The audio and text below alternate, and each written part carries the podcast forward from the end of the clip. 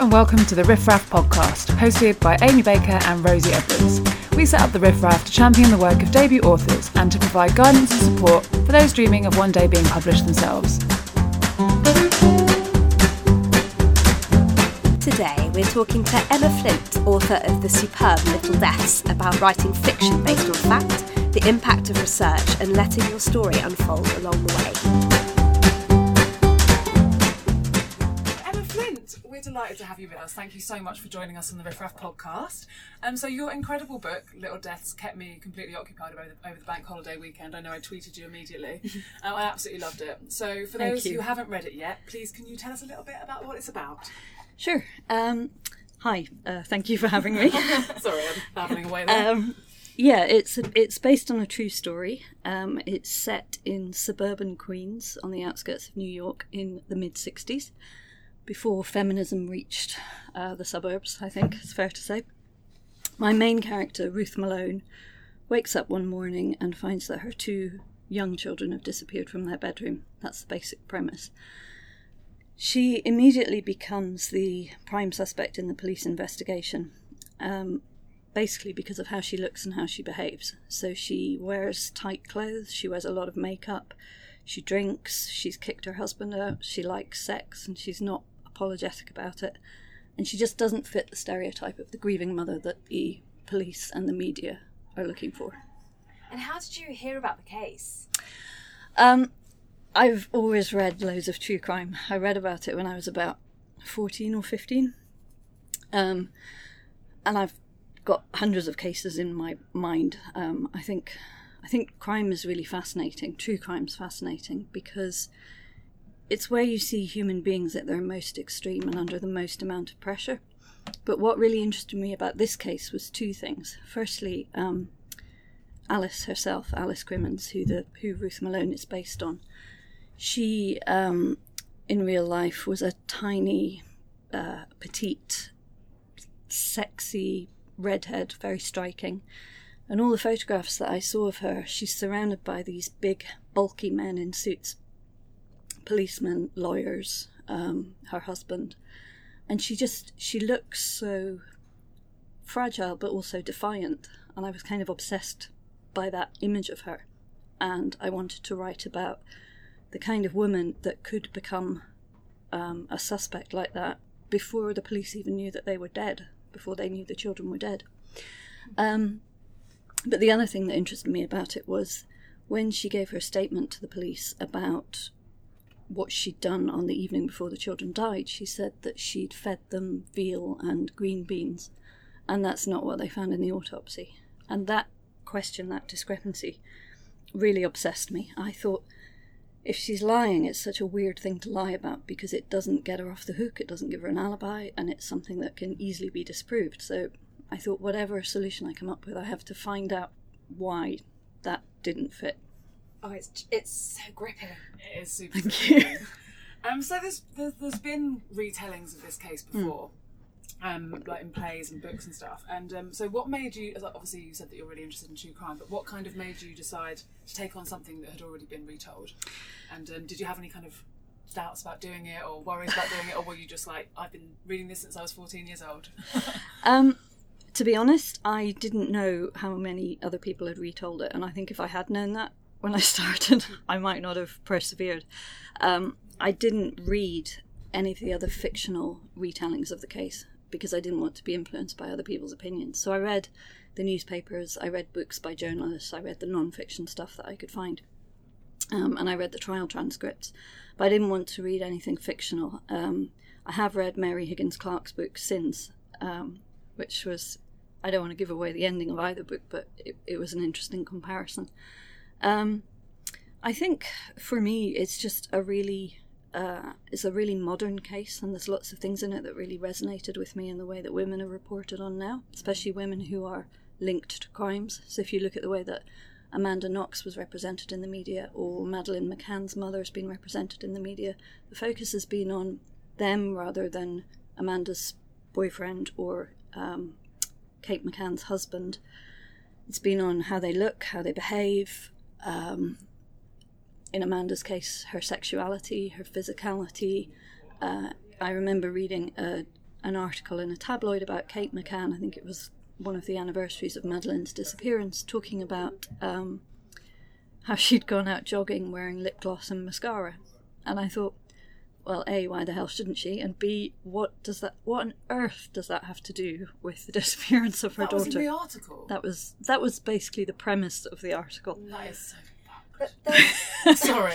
Yes, Like, it well, is. that is not a fact that needs to be reported, and, and Exactly. So, and like, if she probably knows that people are going to be trying to take her picture because she's Exactly. followed everywhere. Oh my god. I, I kind of, you know, I think, I think this is true of how women are represented in the media generally. I mean, you know, I have no interest in the royal family, but like you look at stories about Kate Middleton and Prince William, you get has she worn this dress before? How much is the dress worth? What's she done to her hair today? How much eye makeup is she wearing? How much like Princess Diana does she look? Prince William, he's wearing a suit. That's it. That's all we're told. That's all we see. there's also something about mothers who commit crimes Mm. as well. I think there's something some, there's, you know, it's it's it's really hard for people to believe that a mother would commit a crime.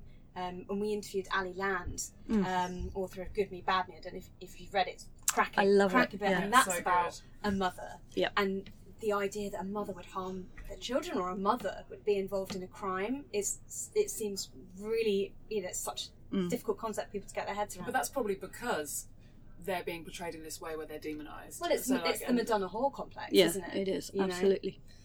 Absolutely. Yeah, what, a fa- what a fascinating angle to write, and like it must it must have felt like quite a kind of um, what a fun thing to kind of delve into, and like and it was fun. It was also, I mean, it was hard reading sometimes. There were things in the in the um, sources that I didn't put in the book because they were unbelievable. So, for example, one of the reporters, I read his book.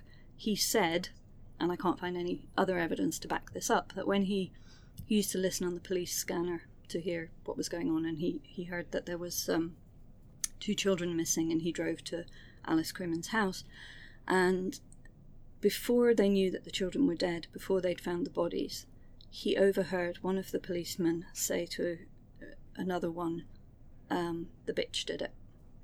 There was no crime. There was no it. There was two children missing, and Yeah. his focus was on this woman who didn't look right and didn't behave right. but I didn't put that in the book because I thought that it is unbelievable. how did you look at that and just not be furious? I, I was I was furious when I was writing. Lots of people have said to me the book made them really really angry, and um, I've kind of lost a lot of that anger because I've been you know obviously writing it for such a long time. But um, I'm really glad that it evokes that response. I think it should evoke that response. Absolutely. And obviously, yours is a, a fictionalized account. Mm. How much responsibility did you feel to stick to the facts, and how much kind of creative license did you feel that you could take? Um, I stuck to the facts as much as I could. So the dates are the same, uh, the dates of the crimes, the ages of the children, and the sexes of the children. Um, the facts of Ruth Alice's life are fairly similar in that she'd recently separated from her husband. As far as I could tell, it was her choice. Um, her lifestyle she drank, she had sex, she had affairs with married men, she had affairs with multiple men at the same time. Um, she had men stay over in, in the apartment before the children were killed. Those are things that I that I put in the book. I think where I did um, move away from the facts was was basically just to make it a better story. So in real life, it took two or three years for her to come to trial, and she had three trials altogether. Um, I think there was a there was a mistrial and there was a, an appeal, so there were three trials before she was finally convicted. And in my original draft, I had this. I had the three years. I had the three trials. My my agent said this is it's just repetitive, and it is repetitive. Um, must have been hell for her to go through, but as a reader, what you want is a is a resolution.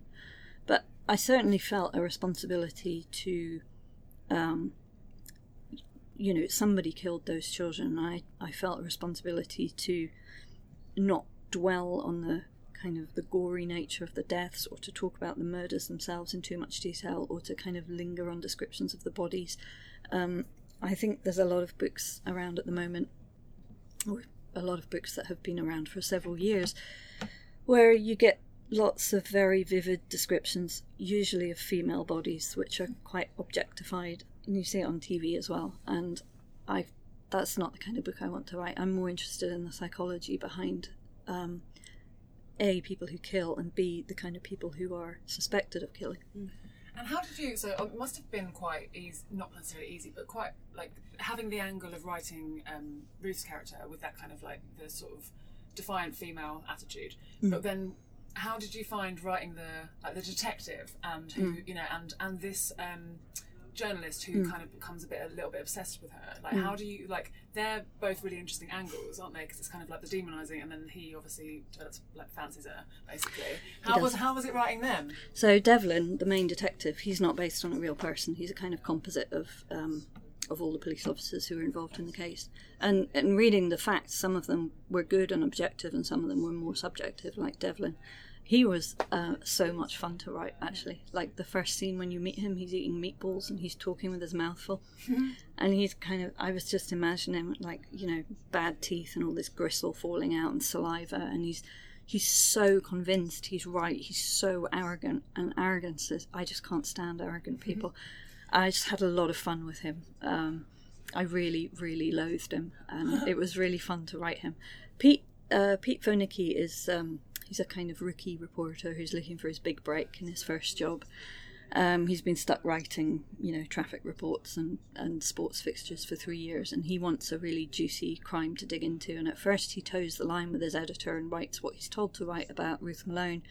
And then, as you said, he becomes more obsessed with her and he wants to dig into the case and he thinks he's going to be the one to ride in on his white charger and, and save her from the big bad men.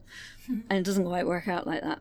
And he was, yeah, he is an interesting character because I think he's the one that has the biggest narrative journey in the book. He he goes from being this really um, naive, innocent guy to being.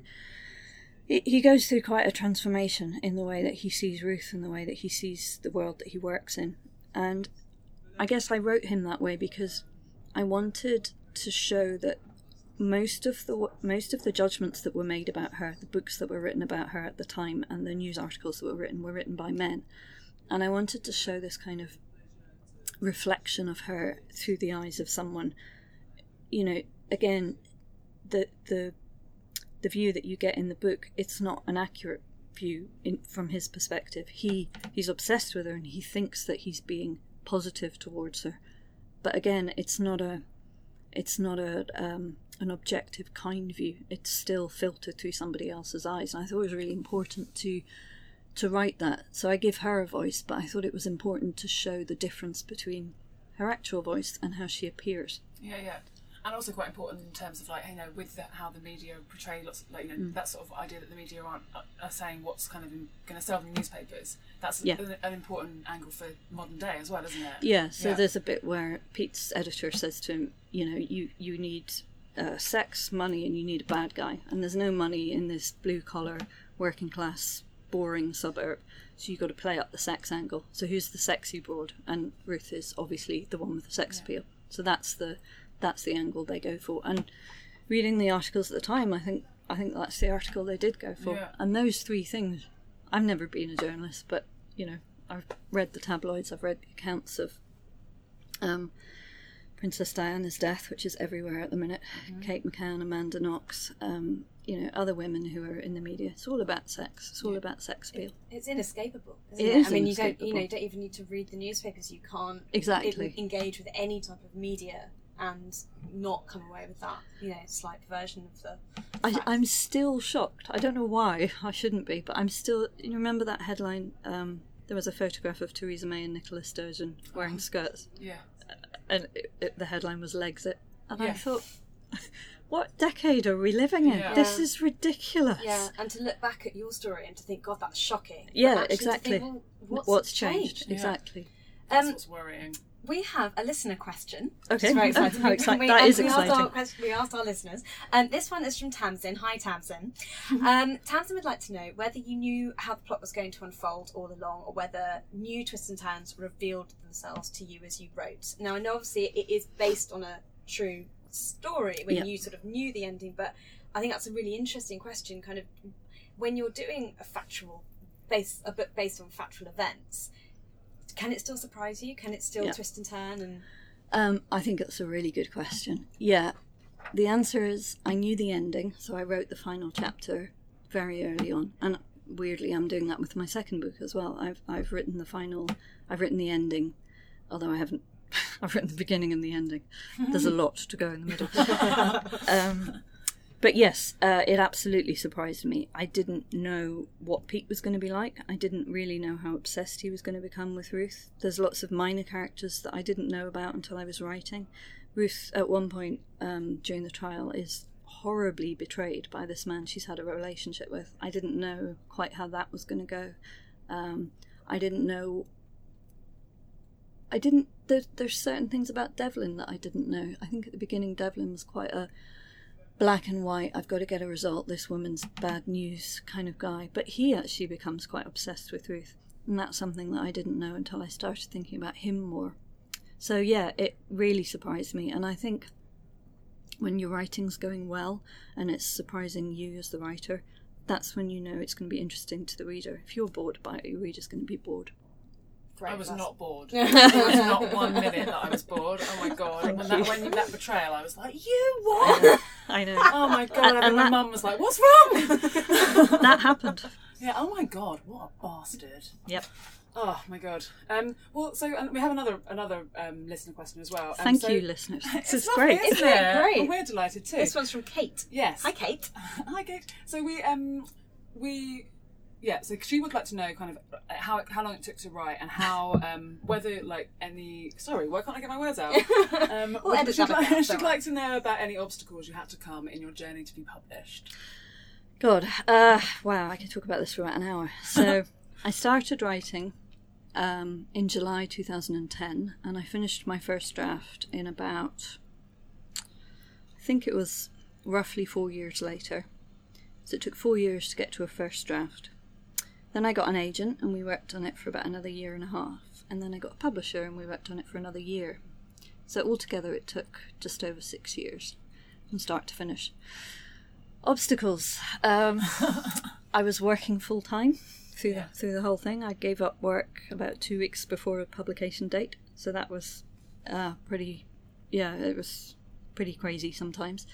Um, and I suppose I had all the obstacles that most writers have, especially debut writers. Is this interesting? Is it actually a story? Is it is it enough to make a book? Why am I writing this? Will people read it? If they don't read it, do I care?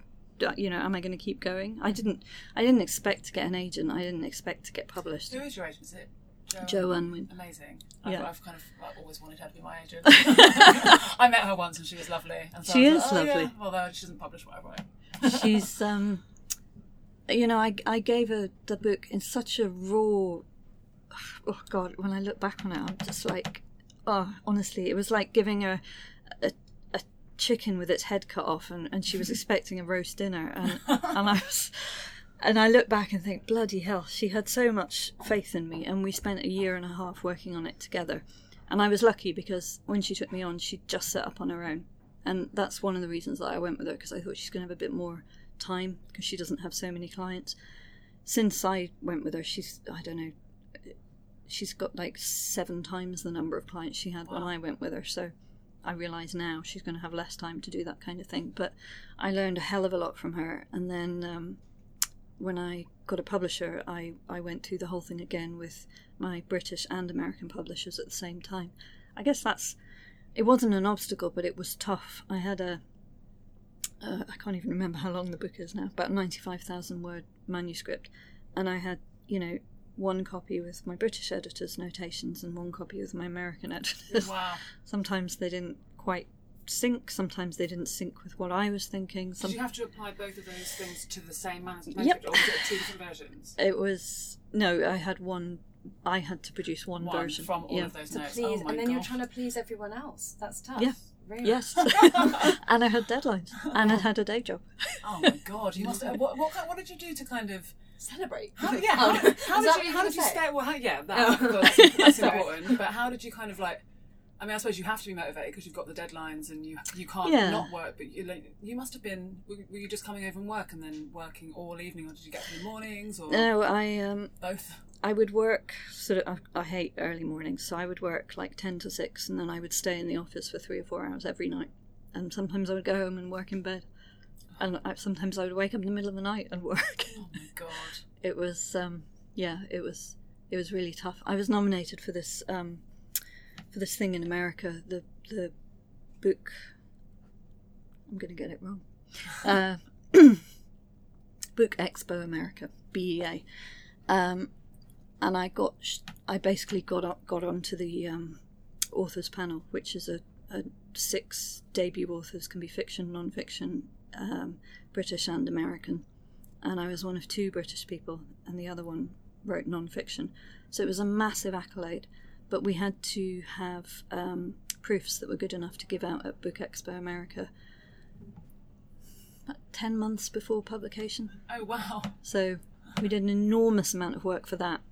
And then that was over. And then I had to start working on the next draft. So I remember coming home on the plane.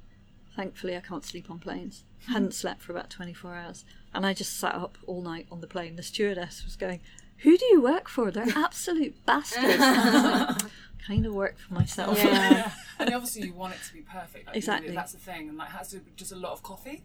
That Lots of coffee, and also, you know, I've been writing since I was ten years old. I, I've wanted this for more than thirty years, and when someone gives it to you, you're like, it's got, it's got to be the best it can be. This is, this has to be the most important thing in my life for the next year or two, and you know, whatever I have to do to make it work.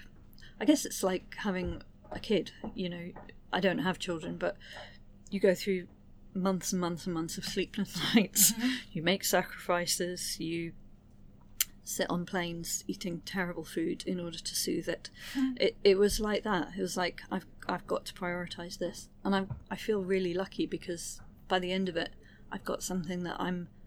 I could not be more proud of it. I never thought I'd get to that point. and you should be proud of it. It's, It's absolutely incredible. So all the work, all Thank of you. it is so worthwhile. We are we're, Yeah, we're can we- so I really want to ask. We can't ask one more we've, question. we've got to go. Okay. Sorry, love. Um, right, well, Damn Emma, it. um, Emma, thank you so much for joining us. It's been such a pleasure. Thank you to so much for having me. Thanks. Thank you so much. Sorry, I'm so gutted that it's over. The Riff Raff podcast is hosted by co founders Amy Baker and Rosie Edwards. Come say hey at the-riffraff.com.